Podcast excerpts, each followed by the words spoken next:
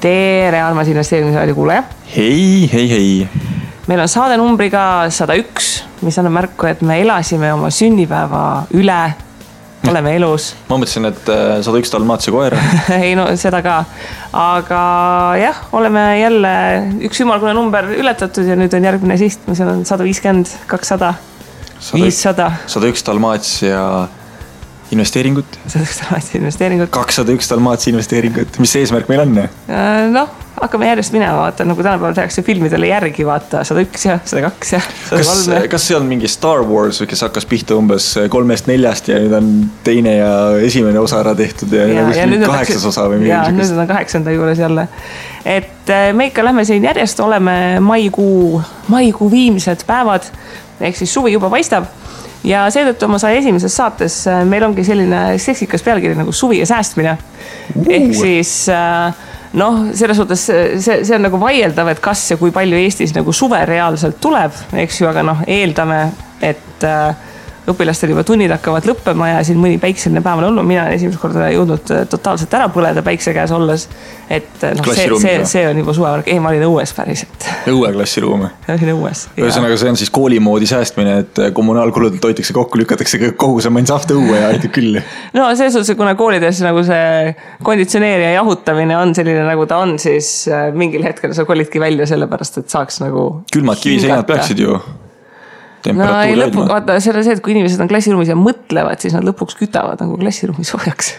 vanasti oli selle kohta sihuke tagasihoidlik puuks, aga noh, kui nüüd on mõtlemisest tuba soojaks, siis okei okay.. modernsed ajad ikkagi. modernsed ajad ja, ja modernsed ajad siis, kuna tänapäeval on kõik sellised artiklid nagu mingi viis imelist moodust, kuidas ühte, teist ja kolmandat teha, siis meil on äh, seitse suurepärast ideed, kuidas siis äh, suvel raha säästa ja raha hästi planeerimisega tegeleda ja, ja kõike muud. oi, ma vihkan seda, ma vihkan kõiki neid numbreid, et sul on mingisugune, näed, neli võimalust, kuidas oma rahaasjad korda ja, saada. sa ei või... usu, mis see number kolm on, vaata sellised pealkirjad et avage kindlasti see asi, siis hakkad lugema neid, siis saad aru, et esimesed kolm tükki on jumala ühesugused asjad tegelikult ja siis neljas on võib-olla natuke teistsugune, aga kõik on siuksed tunnetatavad, et ei ole midagi uut. Võib-olla sellepärast ma vihkan neid. no me katsume mõne uue mõtte välja käia või vähemalt nagu sellise hästi konkreetse asja, mida nagu saaks teha, et noh. mitte nii, et aa, suvi on nüüd hakka raha säästma, vaid mida sa nagu päriselt teha saaks. kuule, ole nüüd, me ei loo mingisugust innovatsiooni siin praegu, tegelikult ju räägime üle kõik sellest, mida inimesed teavad, aga mida lihtsalt on vaja vahest meelde tuletada, et jumala eest pane jälle sellele rõhku natukene, aga meil. natuke motivatsiooni on vaja lihtsalt. motivatsioon, davai, kuule hakkame pihta. hakkame pihta nii äh,, esimene asi, millega minul on see aasta isiklik kogemus, on see, et äh, suvel tasub ära teha kõik talvel kõrvale jäänud igasugused parandustööd, remondid, asjad, igasugused sellised ähm,. esiteks sellepärast, et sul on suvel rohkem aega, tõenäoliselt ta saab tehtud. teiseks, suvel üldse mingit remonti asju on nagu palju mõistlikum teha kui keset talve.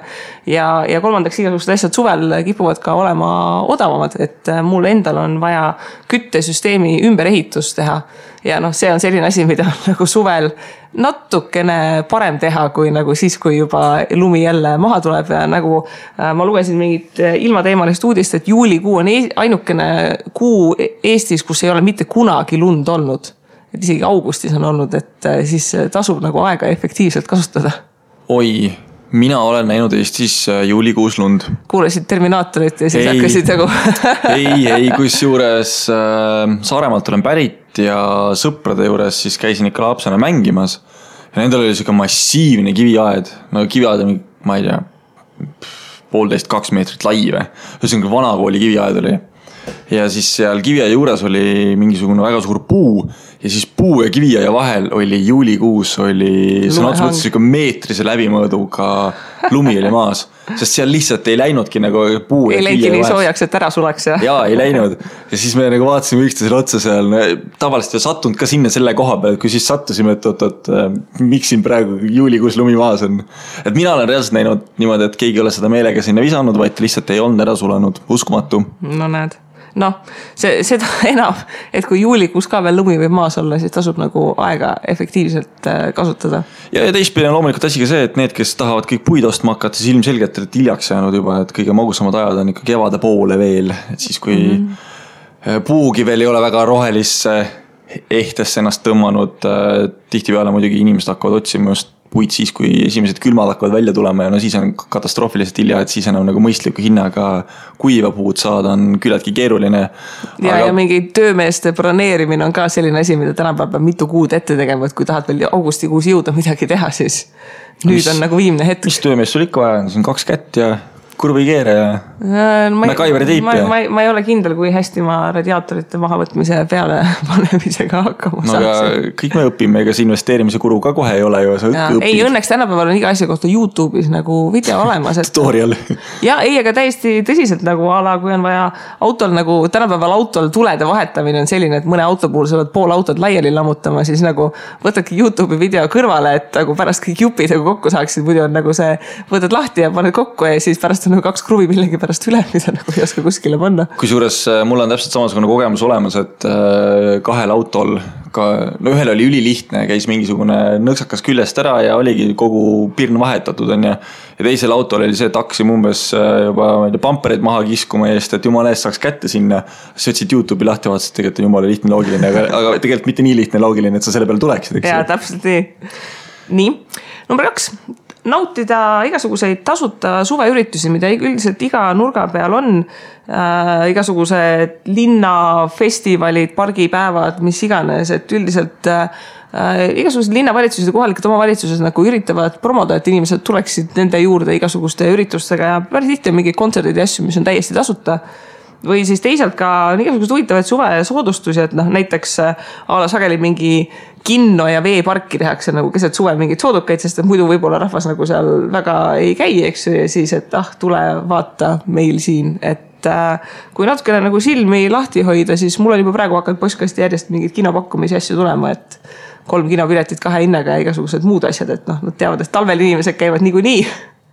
Et saad olla soojas toas ja popkorni süüa, eks ju. et siis suvel on nagu natukene vaja meelitada. Mina pole kinos käinud nii ammu aega juba, et ma isegi ei kujuta ette, mis kinopileti hinnad on, oskad sa mulle kohe öelda? ma võin sulle öelda, et äh, IMAX-i esilinastus on kaksteist euri. issand, mis asja, kaksteist euri või? ma saan selle eest raamatu osta juba. nojah aga sa saad selle eest käia kaks pool tundi kinos, vaadata IMAX-i esilinastust. oh püha Jeesus. et sellepärast mina hoiangi silma peal näiteks, et kosmoses on see, et noh, esilinastused on nagu räigelt kallid. aga siis on äh, näiteks see, et kui kõige viimane seanss on, et siis tehakse näiteks a la mingi poole hinnaga või noh, a la mingi viiekaga või midagi sellist. oota, aga miks esietendus siis või esilinastus kõige kallim on, kas siis, kas see on lihtsalt see, et näitame esimest korda seda, et sa saad esimesena näha või on see seda mingisuguse lisaga? Äh, ei, seal on, üldiselt on lisa ka, et esilinastus linastustel loositakse mingeid auhindu välja ja üldiselt pakutakse süüa, juua ja meelelahutust ja igasuguseid muid asju. aga tänapäeval on see, et kui sa nagu teatud mingeid filme tahad vaadata, siis pagan, sa pead minema esilinastusele, sellepärast et kui sa nagu muidu internetis surfad, siis see spoil itakse sul ära et nagu keegi kuskil räägib välja, et mis nagu filmis juhtub. ja siis mingid teatud filmid on, mida ma käin nagu vaatamas, sellepärast et ma tahan nagu ise näha, mis toimub, siis ma saan rahulikult internetis surfata, vaata. Muidu on nagu kunagi nagu Harry Potteriga oli, et kui tuli viimane raamat välja, siis keegi raadios tegi kogemata intervjuu, kus nagu ütles, et Dumbledore sureb ära, eks ju, ja siis sellest eetrisse. Siis oligi kogu raamat ära rikutud, et äh, tänapäeval päris paljude filmidega on nagu seesama probleem, et kui sa nagu noh, tahad ise nagu nautida siis äh, ei saa oodata, et ma lähen vaatan kahe nädala pärast nagu selle aja peal on kõik noh, klikimagnetid on noh, sa ei usu, mis seal filmis toimub, valmis kirjutatud, eks ju, lõpuks saad teada, mis toimub. aga sa tead ka, kui mitu pead praegu nurgu vajus selle peale, et sa ütlesid, et Dumbledore ära suri või äh,? no ütleme, kui see raamat on viisteist aastat vana, siis ta enam ei ole spoiler, aga ma üritan Game of Thronesi mitte, siis spoil itan endale, kes seda pole jõudnud lugeda. aga ma ei saa aru, miks sa üldse käid lugemas kuskil, mis juhtub, et see ongi nagu see põnevus, et sa lähed lihtsalt vaatad ära ja suva, mis. ei jaa, aga vaata, tavaliselt on see, et sul tehakse mingi mingi pealkiri või midagi sellist, et sa täiesti kogemata kobistad nagu sinna otsa. selles ongi nagu probleem. no ma saan aru jah, et sa ei kasuta internetti, aga mina kasutan kusjuures. igaühel oma mured. kusjuures ma loen praegu ühte väga huvitavat raamatut äh, Cal Newporti Work. mis siis räägib sügavast tööst ja kuidas inimesed on tänapäeval ikka päris pealiskaudsed ja tarbivad sotsiaalmeediat jube palju ja sellel ajal ma pean tõesti ütlema, et ma olen endal märkimisväärselt kinni keeranud seda, et et leida seda kvaliteetsemat osa oma elust kätte, et mitte raisata Facebooki refresh imiste ja Twitterite refresh imiste peale, kuigi ma loen ikkagi Twitterit ka, sest et mul on ähm, koostatud endale huvitavatest inimestest mingisugune list. ja see on ka üks mõte, mida nagu teha, et äh, muud asjad võib-olla lükka välja, kui sul see Twitteri link on olemas, sest et ähm, mulle väga meeldib, kui need inimesed, kes on minu jaoks nagu olulised, kes näiteks USA-s teevad mingisuguseid aktsiaanalüüse kirjutad mingi blogipostituse ja sa võtadki ühe tweet'iga selle välja, sa tead kohe, et sellelt inimeselt nagunii on midagi kvaliteetset oodata. sa, sul ei ole vaja, et seal Twitteris oleks mingi must miljon inimest, keda sa jälgid, vaid piisab sellest, kui minul on näiteks mingisugune kolmkümmend inimest kokku või kolmkümmend ettevõtet ja inimest. ja need on nagu väga hoolikalt valitud inimesed, kes seal on ja väga äge on see, et võtad telefoni kätte ja mingi vaba momendil lihtsalt nagu loed neid artikleid ja sa oledki nagu selles maailmas, et sa kasutad Twitterit selle jaoks, et teada anda, et näe, mul sudoku tuli nüüd WC-s kokku.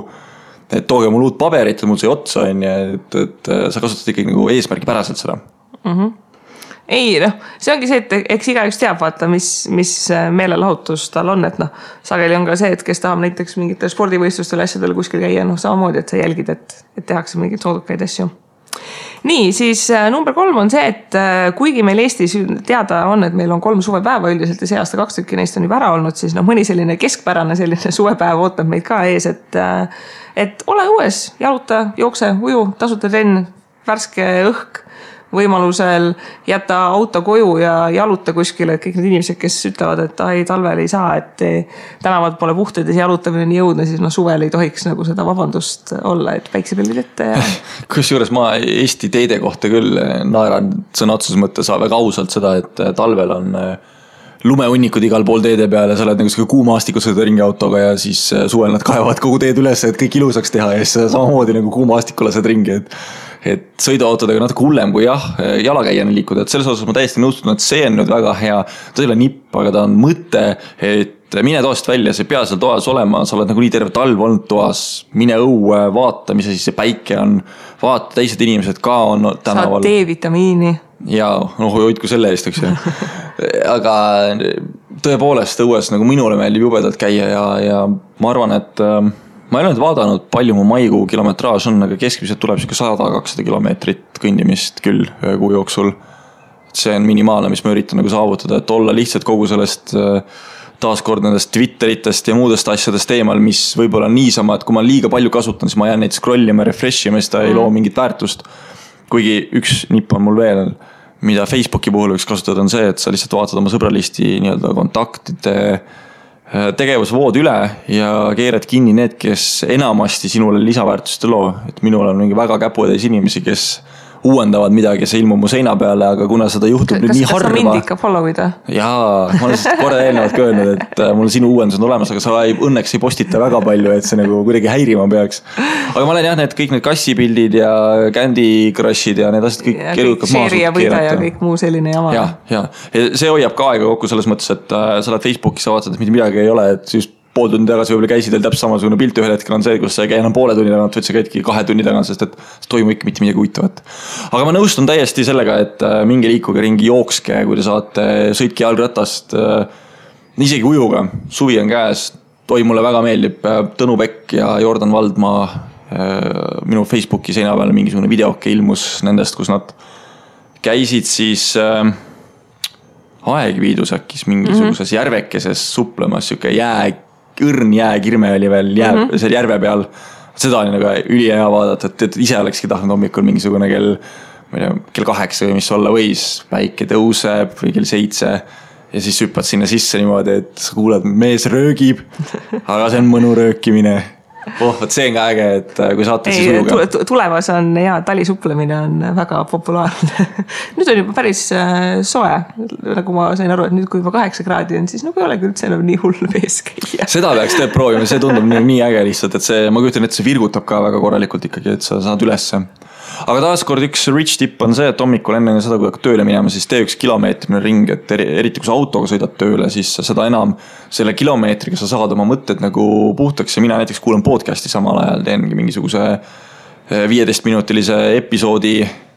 Noh, neid lühipodcast'e on ka olemas, mida kannatab kuulata, näiteks eh, Pat Flynn, kes räägib digiturundusest ja üldse, kuidas nagu olla passiivselt vaba internetiäride kaudu, siis eh, temal on sihuke väga huvitav podcast nagu Ask Pat ja, ja kindlasti tööpäeva sees ka proovi saada ikkagi korra jalad maast lahti ja, ja mine kõnni. ka seesama viisteist, kakskümmend minutit mõtted selgeks uuesti ja paneb sind hoopis teistmoodi asju vaatama mm. -hmm siis äh, neljas punkt on, see on nüüd see geneeriline, et võta ette rahaasjade planeerimine, investeerimisega alustamine ja just nagu selle koha pealt, et noh, ma päris palju puutun selle kokku, et inimesed on mingi, ah mul ei ole aega nagu lugeda või uurida või teha või. no kuule, suvel, kui see puhkus on, sa ei, sa ei saa öelda nagu, et sul ei ole aega. see kaheksa tundi, mis sa muidu oleksid tööl, et okei okay,, kui sa sellest äh, seitse pool tundi lööd lulli, siis noh, selle kolmkümmend minutit igast päevast näpistad ikka, et pikkadel soojadel suveõhtudel on nagu mõtlemiseks aega, et, et saad, saad pihta hakata. ja seesama koht, et äh, ilm on ilus, kutsu mõni sõber, et kuule, lähme kohvikusse ja räägime siin natukene plaane elust, universumist või teeme investeerimisgrilli ja arutleme asju, et. grillid dollareid. ja täpselt nii, et see on selline noh, lihtsalt, lihtsalt kättevõtmise asi.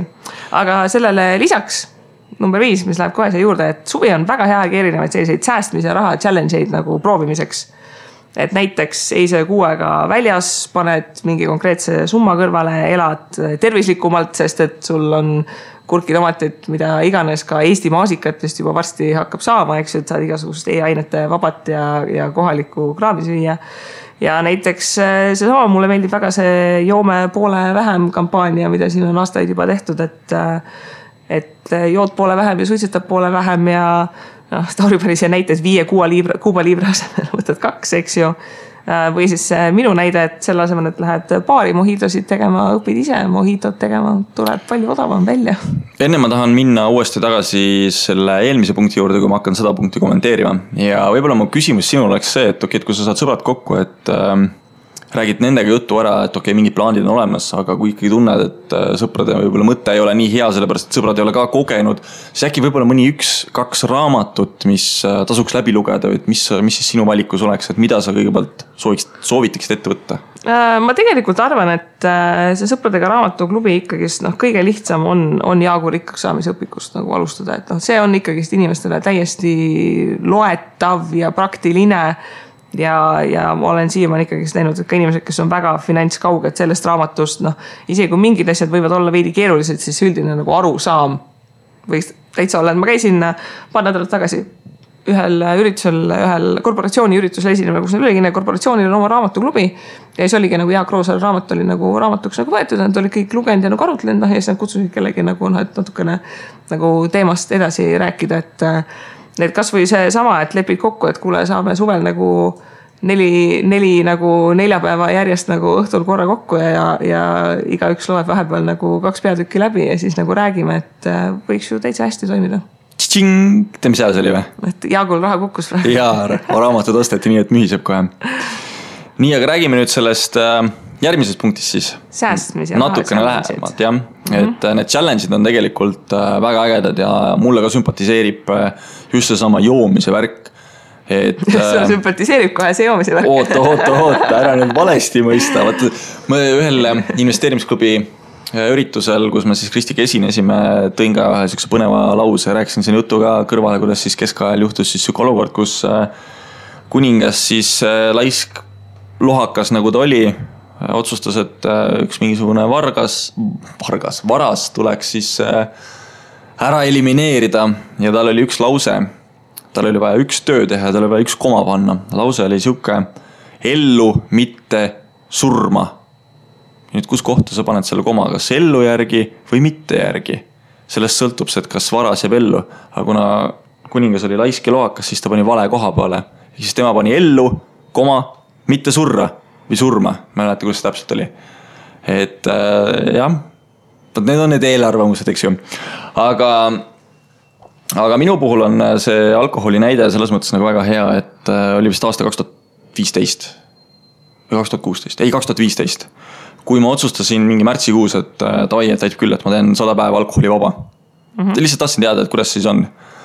Ja noh, ma pean ütlema küll, et rase naine teeb pika puuga on ju siin kaksteist kuud või kaheksateist kuudki ära ei ole mingit probleemi, aga meestel ma ei tea, see pole selliseid piire ja siis on nagu võib-olla selline et ma kuu aega suudan olla alkoholita, siis kaks kuud, siis kolm kuud, see on nagu suurema väärtusega võib-olla, kui, kui naine vaatab, et, et ma olen näed kaksteist kuud olnud juba, et mul naine oli samal ajal nagu rase.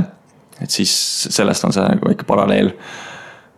Ja, ja ei, tegelikult ei olnud samal ajal rase, mis ma nüüd ajan.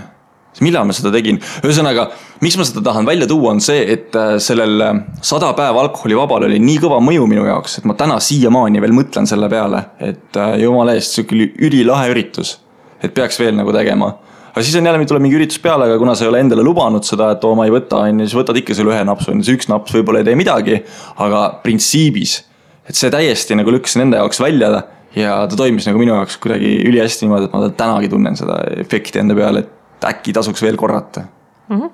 ja, ja hoiad raha kokku ka, eks ju, eks see kokteil viis või kuus euri maksab, sõltuvast, kuhu sa lähed, et. uh jumala eest, ma pole klubides, pubides nii ammu oma elus käinud, et ole nüüd nii siis äh, kuuendaks, meil on ikka hästi palju selliseid toiduga seotud äh, nippe just sellepärast, et tegelikult toit on nagu väga suur osa enamike inimeste eelarvet ja seesama, et äh, kevad ammuilma käes, et nüüd on öökülmasid ka vist loodetavasti juunikuus ei ole, et pane midagi rohelist maha, mis kasvab ja väga palju vaeva ei vaja, et, et kasu on igatepidi, saad süüa, ise tunned, et oled midagi ära teinud, ei pea poest ostma, et minul on selles suhtes äh, äge elu, et mul on selline mingi a la neli korda neli meetrit äh, aialapikene, kus äh, on ka selline mingi kastikene, kus mul mingid petersellid ja sibulad ja piparmündid ja mingid sellised asjad kasvavad ja on ikka teine maitse, kui lähed, võtad ikkagist oma hoovist oma käega kasvatatud no muidugi, sest et äh, kui sa oled ise selle sinna maha pannud, siis tõenäoliselt samal ajal sa Facebookis või Instagramis või Twitteris olnud ei ole, on ju et sa oled äh, kahe, kahtepidi võitu saanud, et üks asi on see, et sa oled ise oma kätega mingisuguse asja teinud ja maha pannud ja tulemust saanud ja teine asi on see, et sa oled äh, vältinud seda, mis tegelikult ei loo sinu jaoks nii kõrget lisaväärtust tõenäoliselt. aga selle näite võib-olla üheks suurimaks illustratsiooniks on see, et kõikidel on meil olemas head vanaemad, head emad, isad maal kuskil, siis alati on nagu väga hea minna sinna, kus ema-isa, vanaema, vanaisa, noh, kellel on mitu kohta. ja sa näed, kuidas peenral on erinevaid asju täis, on see siis hernes, maasikas, marjad tulevad kõik. ja sa lihtsalt lähed ja naudid seda oma aia saadust, siis see on ikkagi midagi täiesti teistsugust. ikka see kui... kasvuhoonest värskelt võetud ja. tomat on ikka nagu. see on nagu tomat, mitte nagu vesi. jah ja et see on väga hea mõte ja tegelikult ausalt öeldes, kui ma vaatan seda ilma, mis äh, nüüd viimasel ajal on väga nagu roheliseks kiskunud õnneks siis äh, tuleb tõdeda küll, et äh, linnatuju hakkab vaikselt pealt ära minema ja hakkab jälle see, et tahaks maal elada, suvel tahaks küll maal elada ja nautida seal seda, et linnuke laulab ja hommikul tõused üles ja sul on nagu vaikus ja lähedki, võtad põllu pealt omale mingisuguse sibula ja õhtul teed grillilihaga ja oh, see oleks äge mm. -hmm. Ja selle hommikuse ärkamise juurde see viimane seitsmes punkt, no ma ei tea, siin me lähme nagu Tauriga tülli. ei lähe et äh, Tauri ütleb, et hommikud on valged, et ärka vanem ja mine loe õues mõni raamat, siis noh, mina olen pigem see, et õhtud on valged, et õhtul saad ka rahulikult istuda ja raamatut lugeda, et noh, ütleme üks, ükskõik mis, mis pidi sa seda kasutad, siis äh, on natukene valget aega, kus asju teha. no näed, me ei lähe tülli ju. tegelikult see loogika on tõepoolest siis see, et äh, inimesed on erinevad. et osad on need, kes on õhtuinimesed, osad on need, kes on hommikuinimesed ja mina näiteks olen väga tugevalt hommikuinimene, tõusen hommikul ülesse ja ma suudan nagu olla produktiivsem, sellepärast ma tean, et äh, mul on päev ees, ma, kui ma kohe nüüd hakkan mingisuguse hea asjaga pihta, mis tulemust toob, siis tõenäoliselt mu päev läheb ka hästi. et kui ma magan sisse, tõusen mingisugune, ma ei tea, laupäevane päev, tõusen üles kell kaksteist. esiteks mul pea valutab sellest, ma nii kaua magasin. Neid unekordi muidugi viimasel ajal enam ei ole lihtsalt ise oled ka vanemaks saanud, ei jaksanud nii kaua magada, et äh, mäletan, kui ma sihuke kakskümmend olin, kakskümmend olin, siis oli küll see, et magasin kaheni tuima näoga ja siis lihtsalt lõpuks tulid aeti üles, et kuule, kaua sa võid, on ju, magada. aga tõepoolest, mina näiteks tunnen seda enda puhul, et hommikuinimesena, tead, sa tõused hommikul võib-olla natuke varem üles, keegi ei toimeta veel väga ringi võib-olla. et kell võibki olla sihuke seitse, isegi niimoodi olen teinud. Võtadki kerge kohvi, kerge raamatu, lähed, istud väljas, loed mm. -hmm. ja kui siis inimesed hakkavad üles tõusma, siis nagu liitud nendega ja sa tead, et sa oled juba millegagi hakkama saanud, millegagi nagu toime tulnud juba. ja tegelikult äh, need ongi need väikesed võidud, et äh, tee oma voodi ära. et äh, kuidas sa tunned, et su päev on nagu edukas olnud, on see, et sa saad oma väikeste asjadega juba mingisuguse nagu eduelamuse kätte või selle tunnetuse kätte, et nüüd on kõik hästi. et sellepärast mulle nagu see meeldib, aga noh, kui sina oled muidugi õhtuinimene, siis loomulikult ega ega me ei saa nagu vaielda selle üle, et sa peaksid minu stiili nagu järgima, kindlasti mitte, et ongi äge, et inimesed on nagu erinevad ja ja on ka neid ju, kes äh, suudavadki oma kõige produktiivsema töö ära teha öösel kell kaksteist ja kell üks mm. -hmm. et äh, noh, põhipoint ongi see, et äh, nii lühike, kui see Eesti suvi on, et siis katsume ära kasutada seda, et on päike, on D-vitamiin, on energia, on valgus. ja et teised inimesed ka nagu selline kuidagi nagu pealehakkamist, et tahaks ja teeks, et muidu võib niisama rannas käia nagu päevitada ka, aga noh, mingi hetk sellest nagu noh saab ka nagu veidikene kõrini, et siis tekib tunne, et teeks, teeks miskit ära. no aga kui sa randa lähed, siis võta kõrvalt linalt keegi ette, noh, kolmsada kuuskümmend kraadi ilmselt ikka keegi kuskil on, on ju. ja, ja küsi, et kuule, et palju sina säästsid see kuu siis vaatab sulle esialgu küll siukse näoga otsa, et oota, mis mõttes, aga ma arvan, et äh, suve lõpuks on see, et äh, tema küsib sult juba, et noh, palju sa siis säästsid seekord. ja, ja niimoodi need harjumused tegelikult tekkima hakkavadki no näed, nüüd kõik inimesed, kes Taurit suvel rannas näevad, siis. jooksevad. vastassuunas tekib selline nagu ring sinu ümber, et ei oleks kedagi, kellega rääkida. no aga see ongi mu eesmärk, siis mul on rohkem ruumi ju aga et äh, kasutage tõesti seda suve ära, nii pikk või lühike ta on, eks ju, et kui augustikuus lumi maha tuleb, siis on nagu nadi värk, eks ju.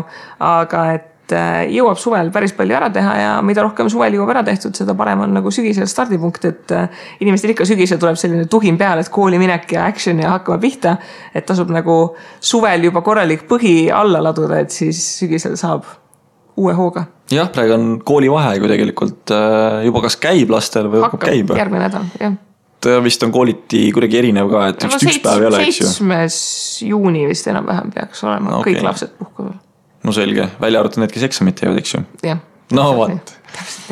et äh, see on tõepoolest hea aeg lastega koos, kellel on äh, lapsi, kellel ei ole lapsi, siis rentige naabrilt ja minge randa ja, ja mõelge nende teemade üle.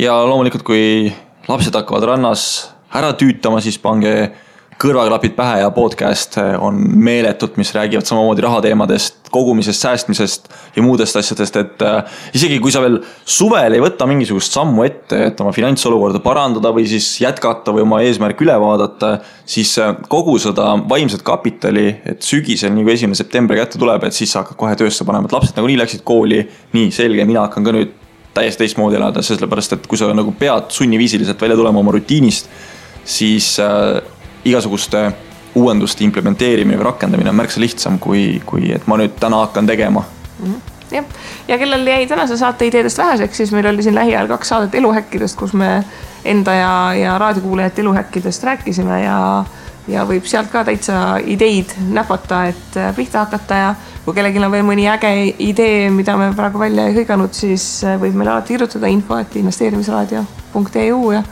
küll me jagame ka teistega, et mis. normaalne, nüüd sa lihtsalt rottisid ära minu episoodi. ja, ja. nii, nüüd me läheme küll tüliga lahku. nüüd me läheme tüliga lahku. Nonii, aga head alustamist ja head äh, sellist peaaegu suve algust ja kuulmiseni. info et investeerimisraadio.eu, tšau. tšau